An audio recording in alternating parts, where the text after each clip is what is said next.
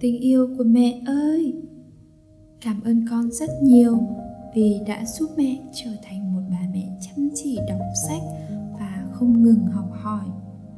Hôm nay mẹ lại học thêm được một bài học về việc sử dụng các loại rau củ quả trong thai kỳ. Thực phẩm này giúp cung cấp nhiều vitamin, khoáng chất và chất xơ có lợi cho cả hai mẹ con mình. Tuy nhiên, mẹ luôn nhắc nhở mình phải chú ý sơ chế, ngâm rửa nước muối kỹ càng. Dư lượng thuốc trừ sâu hoặc các loại vi khuẩn sán có trong rau củ quả nếu ăn sống đều rất không tốt cho phụ nữ mang thai. Mẹ cũng dặn bố là không nên mua các loại nước ép chế biến sẵn bởi nguy cơ tồn tại nhiều loại vi khuẩn gây hại, không mua loại sữa tươi chưa qua tiệt trùng. Dù mất công một chút, nhưng mẹ luôn tự chế biến, tự ép hoa quả và sử dụng tại nhà. Bên cạnh đó, các chuyên gia nhắc mẹ tuyệt đối tránh những loại rau củ quả, trái cây sau, nhất là trong ba tháng đầu thai kỳ. Thứ nhất là quả đu đủ, thứ hai là quả dứa, thứ ba là quả nhãn, thứ tư là quả khổ qua hay còn gọi là mướp đắng, thứ năm là rau trùm ngây, thứ sáu là rau ngót, thứ bảy là rau sam, thứ tám là khoai tây mọc mầm, thứ chín là các loại rau muối chua như dưa muối, cà muối. Dù đôi khi thấy mọi người ăn, mẹ cũng thèm lắm, nhưng mẹ luôn đọc thần chú vì con, vì sức khỏe của cả hai mẹ con mình, nên mẹ sẽ vượt qua tất cả những cái cám dỗ này. Và bây giờ thì chúng mình sẽ cùng nhau ngắm một bức ảnh siêu xinh nha. Đây là những sản phẩm deco do một cô bạn của mẹ làm đấy. Bạn mẹ rất là sáng tạo và khéo tay con ạ. Con nhìn này. Wow, những con vật thật là đáng yêu phải không nào? Tất cả đều được làm bằng gỗ tái chế đấy con ạ. Ở đây có con hổ này, con lợn này, con cá này, cả một chú khủng long rất xinh nữa. Qua bàn tay khéo léo của người vẽ, các con vật đã được tô màu và trở nên vô cùng sinh động phải không nào? Sau này con ra đời, mẹ con mình sẽ cùng nhau tô màu các con vật đáng yêu này nhé. Mẹ tin là con cũng sẽ rất thích hoạt động này đấy. Ngắm ảnh xong rồi, bây giờ chúng mình cùng chuyển sang một hoạt động rất là thú vị, đó là phần đọc truyện nhé. Hôm nay mẹ sẽ đọc cho con nghe một câu chuyện rất hay có tên là Bông sen trong giếng ngọc. Ngày xưa, cách đây gần bảy trăm năm, có cậu bé Mạc Đĩnh Chi, con nhà nghèo, người đen đủi xấu xí. Tuy còn nhỏ, nhưng ngày nào Mạc Đĩnh Chi cũng vào rừng kiếm củi giúp đỡ cha mẹ. Gần nhà Mạc Đĩnh Chi có một trường học, các bạn trong làng đến học rất đông vui. Vì nhà nghèo không có tiền ăn học nên Mạc Đĩnh Chi rất thèm được học.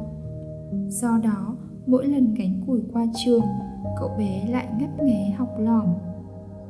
Qua nhiều ngày như vậy, thầy giáo thấy cậu bé nhà nghèo mà có chí hiếu học, ông liền cho phép Mạc Đĩnh Chi được vào trường học. Nhờ có trí thông minh, lại rất ham học, nên Mạc Đĩnh Chi nhanh chóng trở thành người học trò giỏi nhất trường. Chỉ có buổi tối, Mạc Đĩnh Chi mới có thời giờ học và đọc sách, vì ban ngày cậu còn phải làm lụng mọi việc. Nhưng học buổi tối lại không có dầu thắp, Mạc Đĩnh Chi đã nghĩ ra cách bắt đom đóm bỏ vào vỏ trứng lấy ánh sáng làm đèn học. Miệt mài học tập với ngọn đèn đom đóm ấy, chẳng bao lâu Mạc Đĩnh Chi trở thành người học rộng tài cao.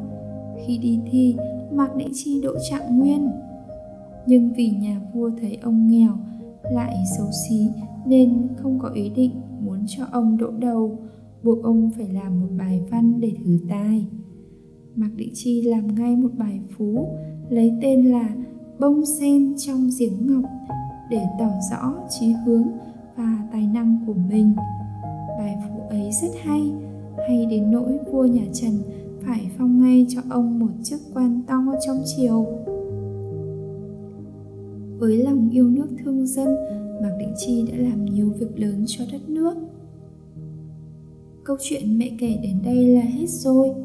Câu chuyện thật hay và ý nghĩa phải không nào? Chuyện nêu cao gương hiếu học của Mạc Đĩnh Chi ngay từ hồi còn nhỏ, mặc dù sống trong gia cảnh gia đình nghèo khó nhưng vẫn khắc phục mọi khó khăn để được đi học và học giỏi thành tài, đỗ tới trạng nguyên. Mẹ hy vọng rằng con của mẹ sau này cũng sẽ là một người ham học, sẵn sàng vượt qua mọi thử thách và không ngừng nỗ lực con yêu nhé. Con à, con hãy nhớ mẹ và tất cả những người thân yêu trong gia đình mình luôn mong những điều tốt đẹp nhất sẽ đến với con.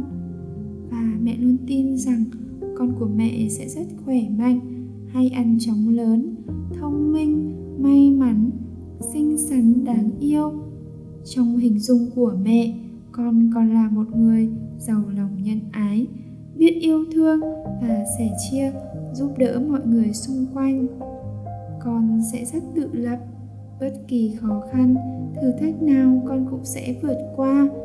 Và mẹ luôn tin rằng con sẽ có một cuộc sống thật hạnh phúc và bình an. Con hãy cứ yên tâm, ăn ngoan, ngủ ngoan và lớn lên trong tình yêu thương của mẹ và những người thân yêu của con nhé.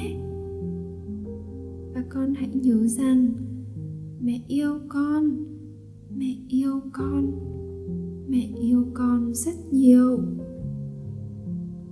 Hôm nay chúng mình trò chuyện đến đây thôi nhé. Giờ thì mẹ con mình sẽ nghỉ ngơi và nghe một chút nhạc để thư giãn nào.